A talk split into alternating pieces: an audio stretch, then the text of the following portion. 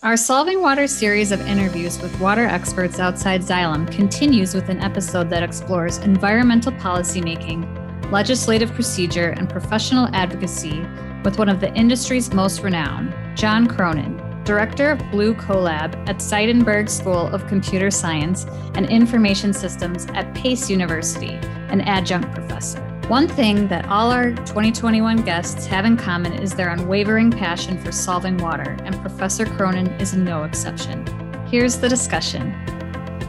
Good afternoon, everyone. I'm your host, Amanda Holloway, and today I have the great opportunity to co host with Jess Moyer, who's a senior scientist with Xylem's Advanced Technology and Innovation team and good friend to our guest, John Cronin. Jess moderated a panel discussion with John at Xylem's recent Innovation, Technology, and Policy Conference um, that was held for employees. For today's conversation, we'll have John share his views on policy related to the water industry and technology and of course, where Xylem or really any water professional fits in. So, just to kind of kick things off, Jess, if you could share a little bit about what you do for Xylem with our audience, that would be great. And then we'll ask um, sure. John to provide some background as well.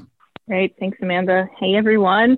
My name is Jess, Jess Moyer. As Amanda said, I'm a senior scientist with our Advanced Technology and Innovation team. We're small, um, a small team, central R&D team um, at, Xylem, and we're really we're tasked with looking at like the next horizon for water technologies and, and water solutions to solve you know critical and pressing problems.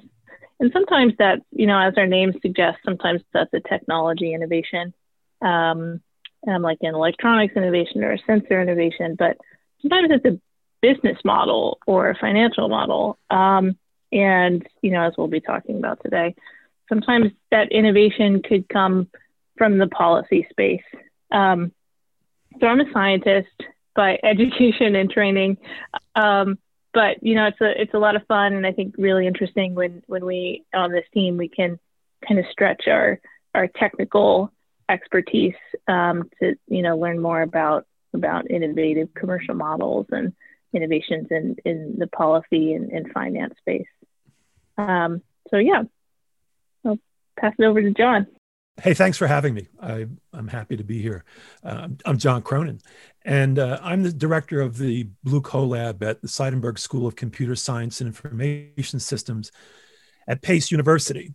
And uh, nobody's more surprised than I am that that's what I do right now. Uh, my background is actually, my background actually is uh, environmental advocacy and policy over range, but all with water, uh, pollution investigator, uh, state legislative committee member, uh, staff member, uh, as an, a lobbyist and advocate. And um, I've been doing that work for over 40 years.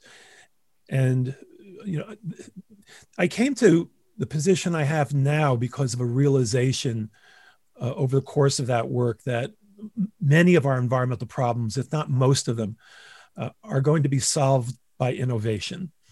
Uh, you can't stop pollution unless there's technology that treats pollution. Uh, you can't protect people's health from water pollution unless you can detect that pollution in a timely fashion. And from my point of view, um, my work in the environmental movement, which is long, uh, we haven't paid enough attention to the role of technological innovation. So my my work at the Blue CoLab at Pace University involves training students in the um, technology and information systems of real-time water monitoring, and uh, and that's how I came to uh, a, a, really a partnership that we have now with Xylem, is through that that lens of technology. Um, however, uh, my driver is policy, uh, I'm, if you ask me a lot of questions about about data management and uh, how technology works, I can give you rudimentary answers. Uh, but uh, I'm a, it's a mission-driven program, and I'm a mission-driven person. So, um, and I created it, and uh, I'm, I'm happy that you know Pace has given us that opportunity, and that we've been able to, you know, partner up with with Xylem. So before we get into how how that that actual partnership started with Xylem, right? What were what was the catalyst? How did you guys how did that come together? I want to first ask how you and Jess know each other because it's it, you. I, as I alluded to in my my welcome, there's a um, there's a friendship there that I just I think would be great if our audience knew what the history of that is. John, you want to? Yeah, I guess you gave me the cold call, so you can you can kick well, it off. yeah, actually, actually, uh, it's it's funny you know how, how this all happened. And back in August of 2018, I sent a um, message out into the um, uh, the corporate abyss of of Xylem uh, because we wanted to uh, continue to ad- advance our, our work with sensors. We had we had the great benefit of the General Electric company donating a couple hundred thousand dollars worth of real-time monitoring equipment and sensors, instrumentation, and and related gear. And Xylem stuff was right at the center of that. And after that was donated, and we started thinking about upgrading, we had to decide, well, where we, where are we going to do this? And with Xylem having corporate headquarters in New York and being the leading company, we said Xylem, we need to have a partnership with Xylem. I mean, that's just that's just a given. So I don't even remember to whom I sent an email.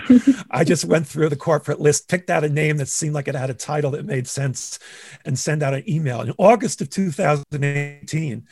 And to um, uh, my great fortune, it, it landed on Jess's desk, and um, and so you know our excuse me our friendship it, you know emerged out of out of work, but um, we we had a rapport right away, uh, in great part because Jess was able to see immediately what it is we wanted to do.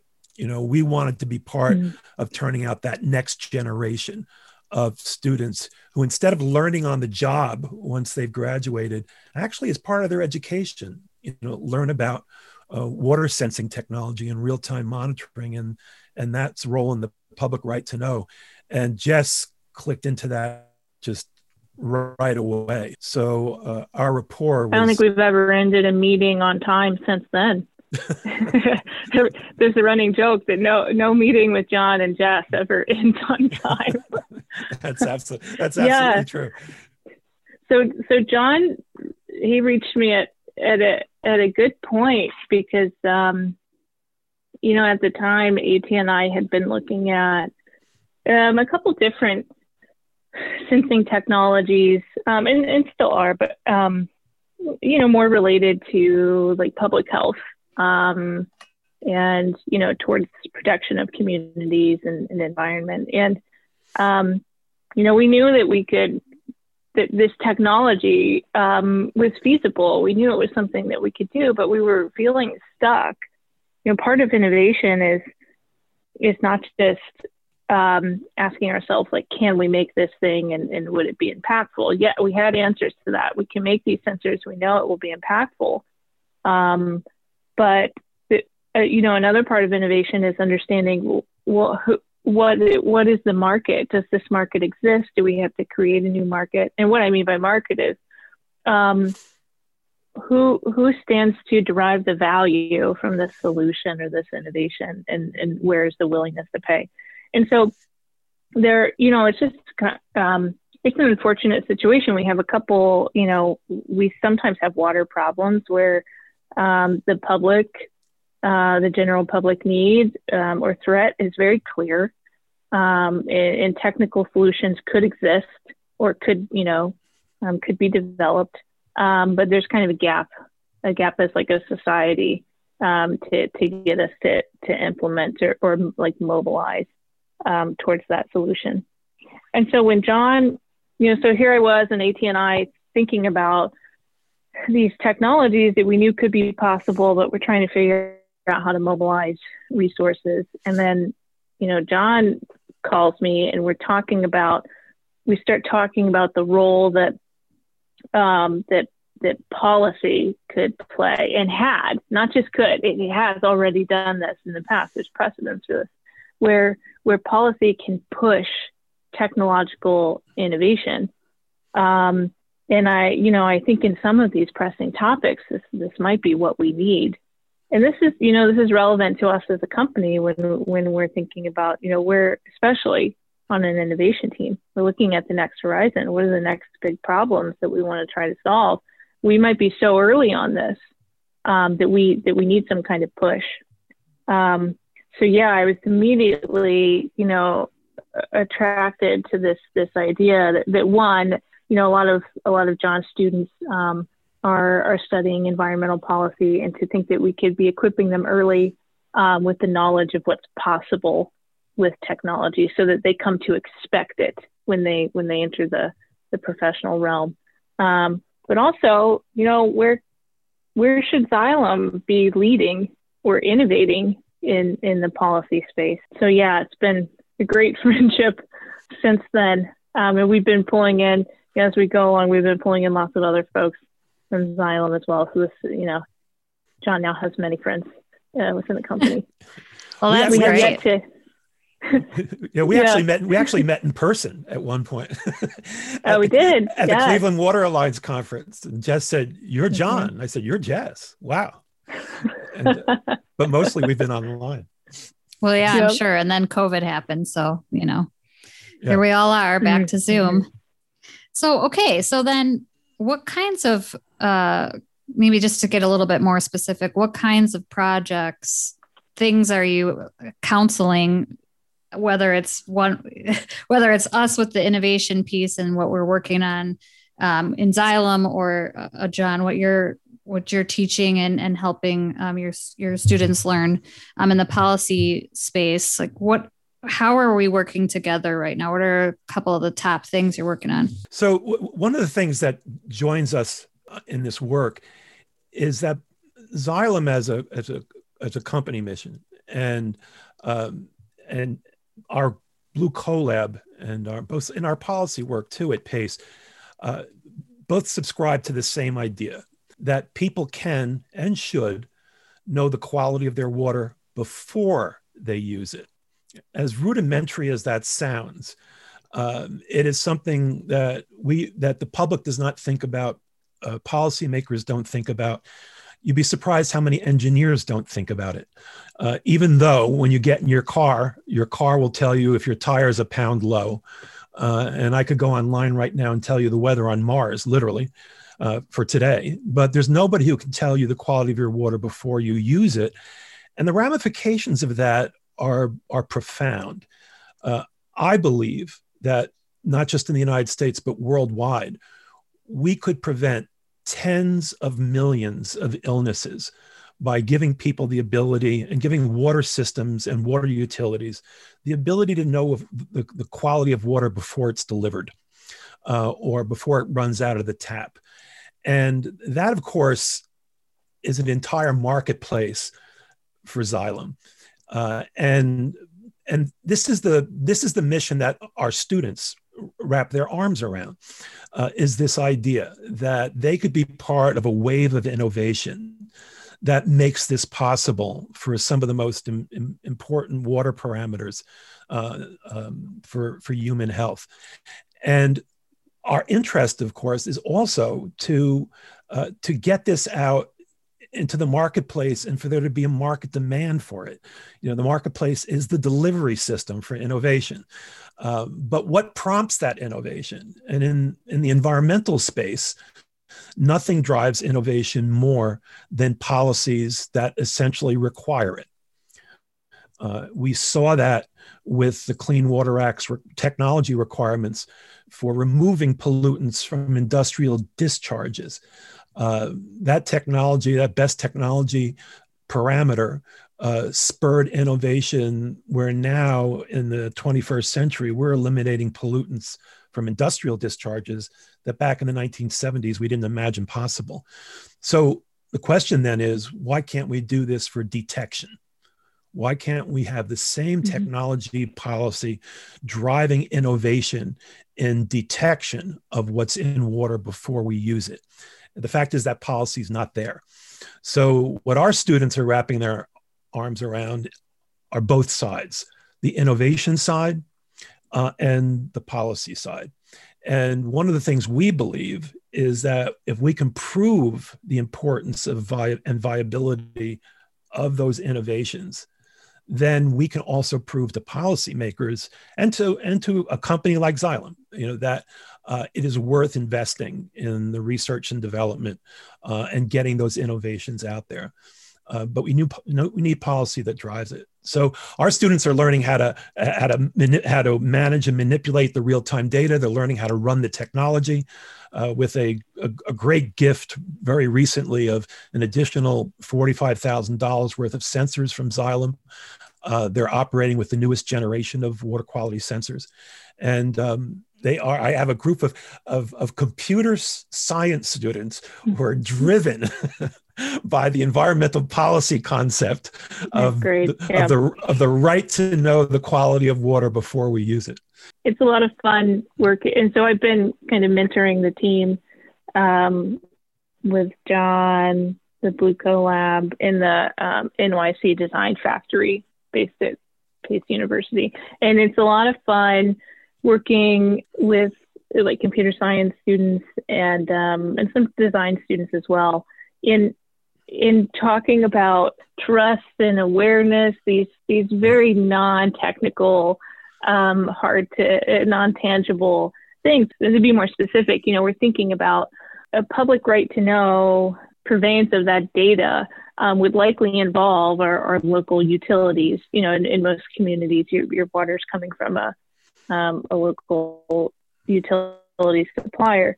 Um, and so they're really what we're getting at is, is the relationship between a, a utility and their end consumer. Um, and so what we need to, to understand if we, if we want to, you know, come forward with data, um, you know, sensing and, and data and digital solutions, getting towards this public right to know, well, we have to understand what value are we actually delivering. It is is it a, an awareness, a value around awareness for the end consumer? Is it a value around building trust? mm-hmm. between consumers and their utilities.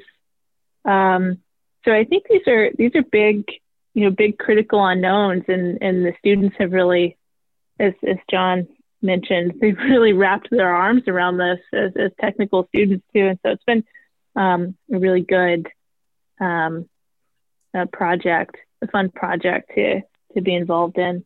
You know, the other thing, Amanda, where we've um, really been leveraging this relationship with John is, you know, Xylem, of course, we have um, a, a, partnership with ENS Resources um, as our um, kind of government affairs liaison in, in Washington. And so we've been able to, you know, take these conversations with John and, and understand how does this inform our Xylem's approach to to government affairs and how does it, you know, inform what kinds of conversations uh, we, we want to be having with legislators and, and what kinds of you know upcoming policy changes we want to get involved in. So I think that'll be you know like a long term a long term uh, relationship.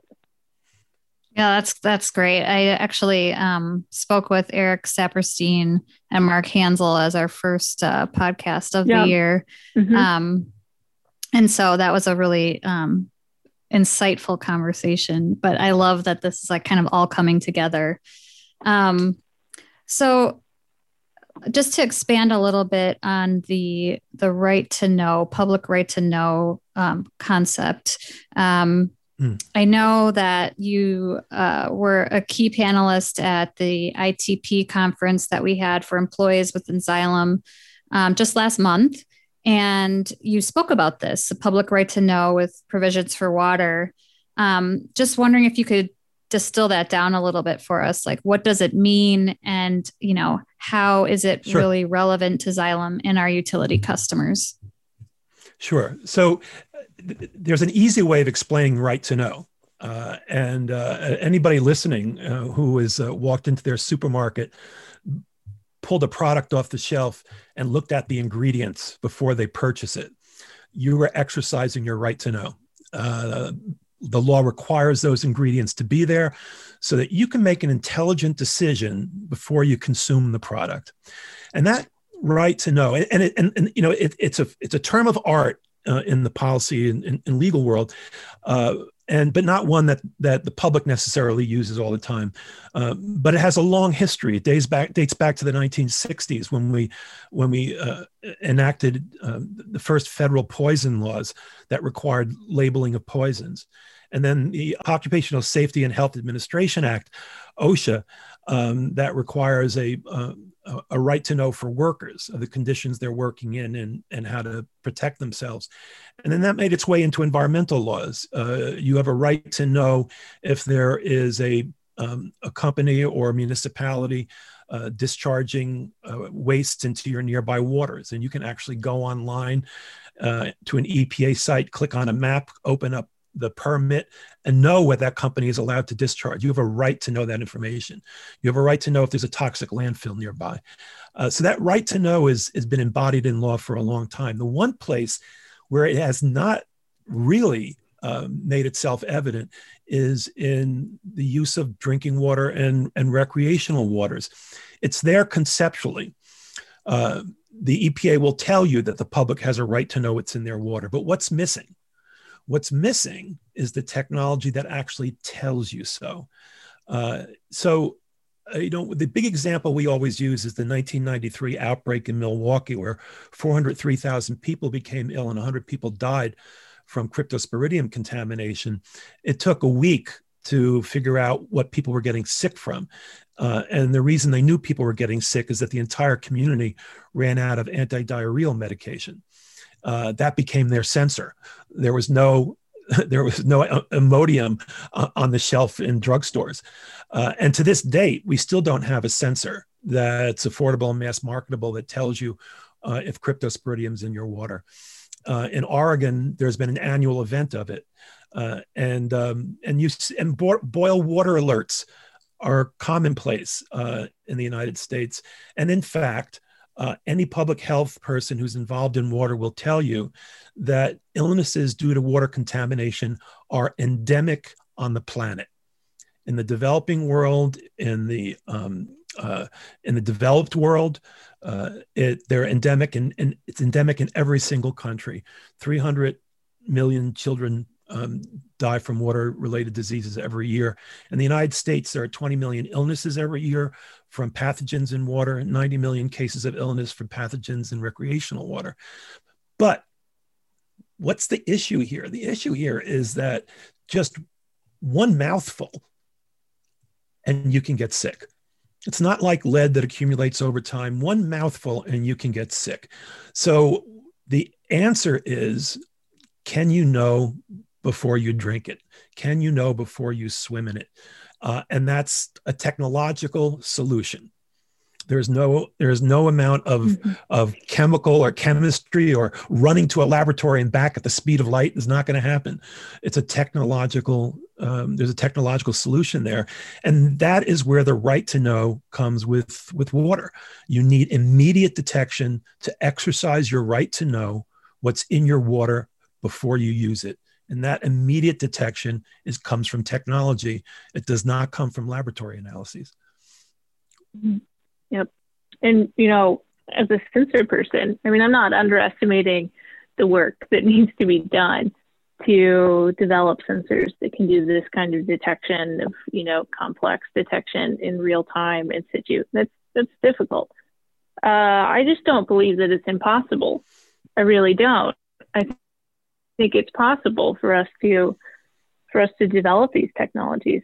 But then it comes back to the why. Why am I developing this sensor and who am I developing it for and and and, and who will buy it? Um, and yeah, this is where we come back to, you know, I, I do believe that there has to be some kind of policy push. There has to be, you know, um, a societal motivation for these technologies to to come to fruition.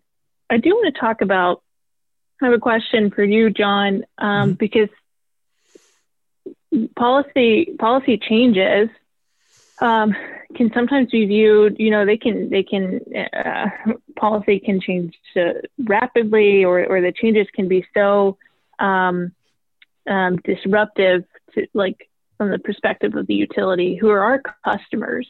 Mm-hmm. So, how something like public right to know um, or best available technology for for detection and monitoring how do you see this progressing in a way that doesn't overly burden um, or or make life really hard for you know some utilities are already under resourced and understaffed and um, and so especially from Xylem's perspective, they're awesome customers. How do we advance this space in a way that is good for public health and community and environment um, without making things just really hard for, for our customers?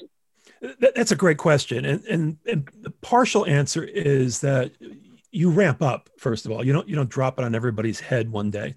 Uh, and you make, um, you know, you make all the parties in interest, all the stakeholders part of that phasing in innovation. And I think what we will find if we ask the right questions is that the water utilities who have been beleaguered by problems with their water, mm-hmm. um, who are getting battered by their water customers, uh, would view the advancement in this kind of technology with great relief. Uh, and where policy comes in with drinking water in particular, drinking water is very highly regulated. You're allowed to analyze for it with the methods that EPA allows you to analyze for it. So integrating this into policy becomes very important. You know, so you know, even the, the water utility who could afford it in a in a very well-to-do community uh, who wants to implement the best uh, the best technology there is is probably just going to have to add that on top of their laboratory analyses, uh, you know, that the EPA mm-hmm. requires. Uh, so it has to be phased in. Uh, the stakeholders have to be part of how it's phased in. Uh, but I also think that there's an information gap uh, where education is necessary. Very few people know about the University of Arizona study that says there's 20 million illnesses a year from drinking water. Uh, and even fewer people know about um, um, the Illinois study uh, that there are 90 million illnesses from recreational water. And I just saw a study that came out recently that year over year, there's been a 400% increase in the number of people who are buying water filtration devices for their home. They are buying it for things they don't even know they are filtering out. They're, buy, they're mm-hmm. buying it to protect themselves from the great unknown you start adding all this information together and this education together, and you can see it's a time bomb. Um, you know, it, it, I spoke to Steve Gradus, who was the public health officer when the Milwaukee outbreak. He's he's retired now, and he said it's it's just a matter of time before there's something like this happens again. Uh, and in, in fact, there are some public health officials that call the prevalence of of uh, illnesses due to water contamination, a worldwide pandemic that's being ignored. Um, you put all this information together and you, you, you create a sense of common mission and you make all the stakeholders part of scaling up the innovation uh, you know find out what they need find out what they want find out what their obstacles are to implement it. And then the federal government in my view should do what it did with the sewage treatment plant construction program in the 1970s put a massive amount of r&d and construction money into making this possible at, in water utilities throughout the country. And you know there's usually like an 80% 20% federal state match. Uh, but it should be a massive national uh, uh, effort just like the construction of treatment facilities were. Um, time to upgrade the water delivery facilities. So it, it's doable. You know it, it's not a easy answer you know, it's not a one sentence that says, all right, everybody has to have sensors tomorrow. You know, you phase it in, mm-hmm. you make financial mm-hmm. assistance and grants available, and you you you have the stakeholders to be part of the planning process, whether it's through committee hearings or or town halls or inviting people to come in and give testimony. And you, you do it in a civilized way where everybody feels like they benefit from it. The public wants it, you know, even if they don't know it's possible. Mm-hmm. Yeah, yeah, and we so in this ITP collaborative um, in which John sat on the panel, we also had George Hawkins, um, founder and CEO of Moonshot Missions, and and formerly the uh, CEO of DC Water, and you know he he provided some really interesting anecdotes um, from that utility perspective. That um, again, going back to these these ideas of, of trust in in relationship, where boil advisories um, or you know some kind of infiltration or contamination event that wasn't caught um, early enough um, had a really had a really adverse impact on on that relationship between the utility and and the ratepayers. Um, and but he also had some, you know, provided some anecdotes of times where there was a suspected contamination. They weren't sure, but they suspected something had happened. Um, and had alerted the general public and, and released a boil advisory really like early, preemptively. Um, and then, you know, found out that maybe there wasn't actually a problem, maybe no need for the boil advisory. And so, um, in the end, though, you know, I think in in this example, DC Water had seen like an, an increase in, in positive in that positive relationship between the utility and the customer. Um, the customer, you know, they were happier that they had received some kind of communication and this demonstration of like transparency and, and awareness ha- had a really positive impact. So yeah, I think we'll see those those kinds of utilities where that PR, that relationship, maybe they have the funding um, or they're of a given size that, that that's relevant and, and important to them. Um, but yeah, I think where where the policy ramp up can be really helpful is for the many small communities um, where they don't have, you know, where where like the guy running your water utility is also running the wastewater utility, and he's, he's working three different jobs, and so um, I think it can be really helpful for those kinds of those kinds of customers to get them make these technologies accessible to them and useful. You know, you know what's interesting uh, uh, when we have these conversations about um, about detection and real time monitoring, uh, and I do it too. It's very very easy for us to get involved uh, in you know, what are the sensors, how do they work, and you know the importance of real time monitoring. You have to flip to the other end, which is what Jess was just talking about. You have to flip to the other end, which is the receipt of information.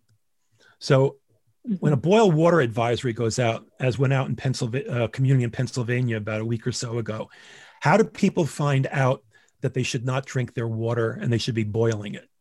If they're listening to drive time radio in their car, if they happen to go now online and look at the latest news, uh, and when they do that, or or somebody calls them and tells them a relative, uh, really, I mean, you know, in, in Milwaukee, mm-hmm um, people got sick from taking a sip of water in the drinking water fountain on their way out of Milwaukee before getting on a plane. And they went home and were terribly ill. That's all it takes.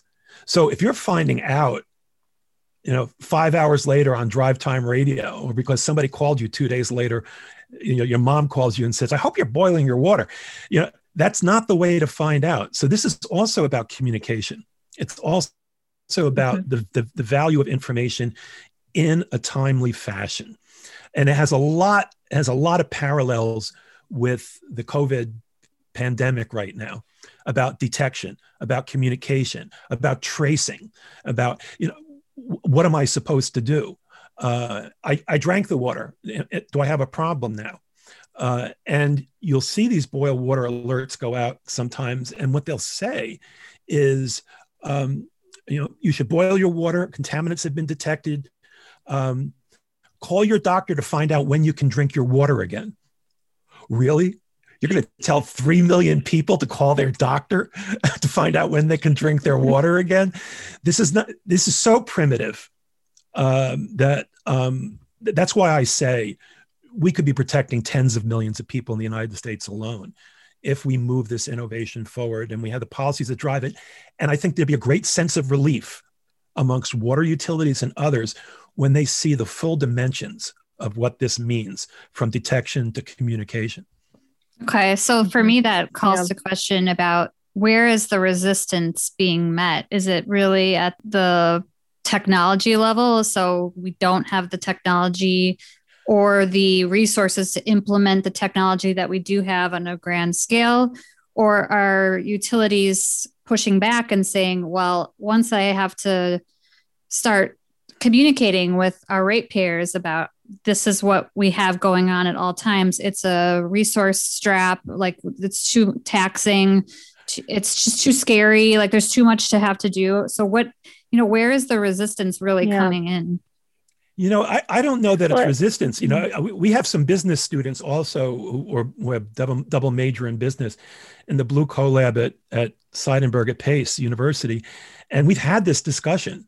And, you know, where they land is, um, you know, there is not going to be, and I have one student in particular who is studying the role of policy in driving innovation it, it, as, as part of her double major.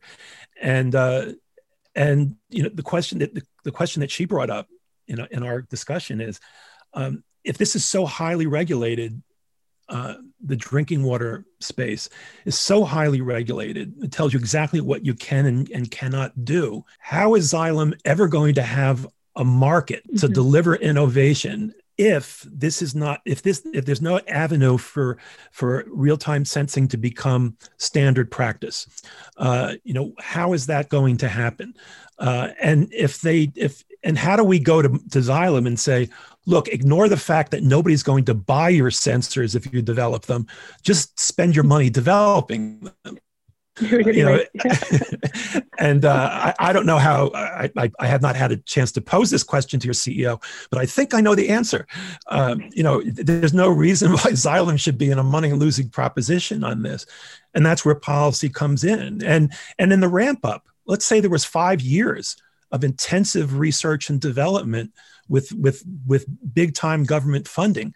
Um, you know that helps to develop not only the technology but the expectations about what that technology mm-hmm. could deliver. I mean, that's part of the, the yep. ramp up. But you know, in order for Xylem to have a market, the whole policy space has to open up uh, and uh, and and start moving us towards what's a clearly and obviously not just a 21st century solution. You could make the case it was a late 20th century solution. Uh, it's just under the radar. Mm-hmm. Yeah, and there's you know, there's some during that ramp up, there's some very real questions that we have to answer from mm-hmm. from our perspective about what a potential solution uh, looks like, um, because we still don't we don't understand a lot about what um, what kind of awareness people want and to what extent, um, and and uh, how so we could probably, you know, rank the top five, you know, threats to, to, uh, you know, waterborne threats to public health. But there are many, many, you know, chemicals and, and contaminants emerging concerns out there. So, um, so how many sensors are we developing? Which ones are the most important? How sensitive do they have to be? Um, how how accurate do they have to be? Are they screening sensors? Or do they have to be specific? How cheap do they have to be? That's a very real because if you imagine, you know, are we deploying these at homes or or a couple in every distribution network across the country? That's that's a lot of sensors and um, you know could require significant investment. But we it is really difficult to answer those questions um, when we don't have a space in which to um, to test it out. Um, you know, the other question that that I think we need to explore that that could be really interesting. And John, you you, you brought up you know um, COVID and and kind of like the information campaigns around around COVID. We've like in Ohio here we had you know our governor's addresses every day, and and I personally I tuned in like every day for for a couple months. Um, yeah, because I liked that awareness, and I think a lot of people did. They liked seeing that data and that and that update. And then I think a lot of us we kind of stopped tuning in when when the information became pretty consistent or there weren't any major changes, step changes that were particularly relevant. We have to figure out if the same will the same thing happen with real-time water quality data for end consumers. If my water is um, fine to drink or, or, you know not containing any obvious contaminants for a long time. Do i stop paying attention to that data? And the reason that's important is because if people stop paying attention and stop valuing then we stop paying. Um, so we have to we have to under and i think we can learn a lot from from covid because we learned a lot about how people take in information very rapidly. Um, but yeah we first need we need an environment in which to answer these questions. Um, I do want to say, Amanda, back to your question, you know, because John said early on, I think another thing, another barrier we have is just this recognition that there is a problem to be solved. You know, that's something that Xylem can help too. You know, in certain ways, it's just shining a light and bringing awareness to these problems. And we do this, we do this through partnerships, like with with Pace University, and we run these po- project sprints, and then we um, and then we talk about it. You know, with the external community. Um, and I think that's a way that maybe we can start getting some momentum, eh, you know, as partners. Is let's let's shine a light on um, on this, you know, endemic pathogenic contamination um, in places like the U.S., where maybe we're not, as a society, acknowledging that it's actually happening, and that there is a need. There's a very clear need for real time monitoring. Well, I mean, I feel like this topic uh, is one that we could go on about. Um, and I know, Jess, you warned us in the beginning that you know you you never had a, a call with John end on time, and um, so I hate to stifle the the discussion because it's it's really great. Um, so my offer would be to to catch up with you folks in a few months here um, as we're starting yeah. to see sort of the um, progression of the pandemic come to an end, maybe we can uh, explore this conversation a little bit more and get an update on uh, where we're at with um, the current projects you're working on. But um, I do have a parting question for you both. Um, and so I'll I'll have John you answer it first, and then you can Jess. But um, what is the most important thing you've learned in this business, this industry so far? Well, first of all, uh, if uh, anybody looks into my background, which includes a uh, many many years of suing companies and uh, you know uh, and, and, fighting the good fight to track down uh, pollution. Uh, they um, the fact that I I've developed a close partnership with a company it looks unusual in my in my resume, uh, but what I've discovered in in Xylem and uh, and one of the reasons that at Pace University and Seidenberg School we're so excited about this partnership is that there is a real sense of mission there. Uh, it's not only about um, you know what products are profitable, and it has to be about that. It's not only about um, um, you know what do we bring to the marketplace that makes everybody go wow, uh, but you know it has to be about that.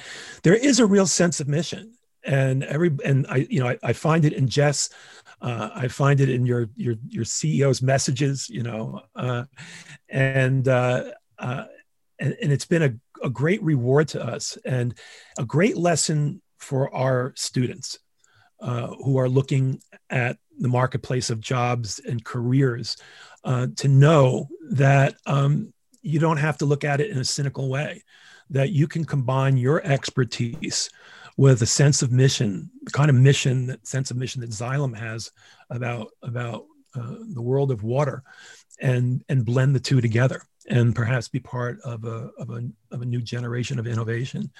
And uh, it, has been very, very heartening uh, for me, uh, in particular, but also for our students and for everybody at the at the Seidenberg School at Pace. Thank you for that.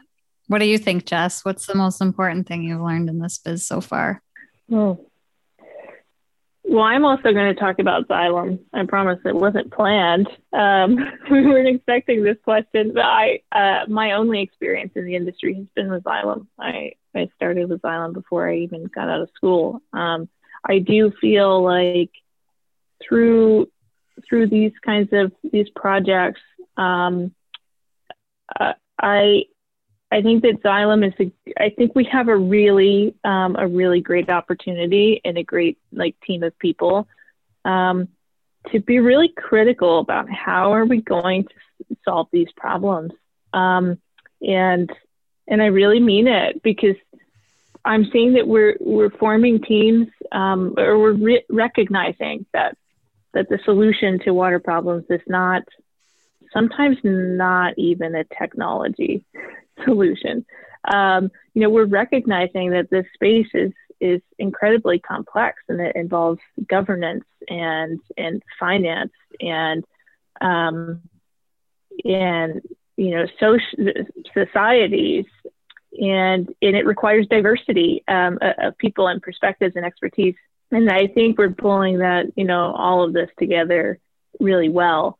Um, I'm really excited to see how Xylem is really like getting out in front and and making some, you know, some hard and critical statements about how we as societies are going to address these problems for, for people who are really vulnerable. I mean, really, that's what we're doing at the end of the day is we're um, we need to make sure that like the environment and our drinking water is safe for people who are vulnerable. Um, and I, I do see that at, at Xylem. So yeah, that's probably the coolest thing I've learned is that the mission, the mission is real. Like as John said, it, it is real. Um, yeah. So it's, uh, we're doing good work.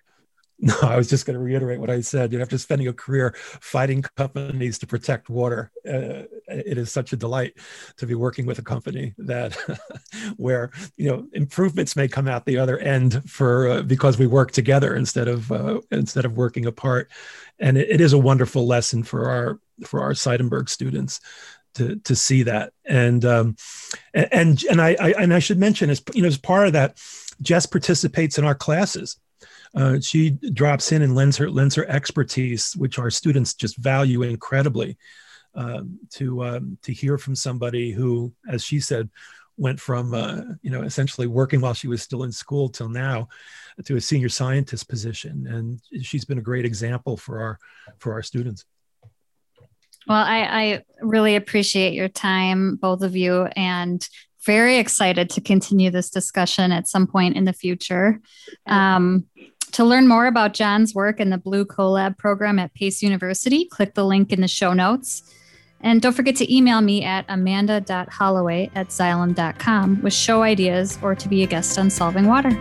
Thanks so much.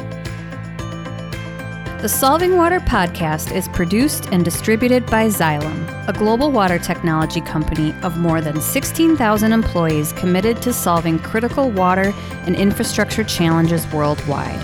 Stream, download, and subscribe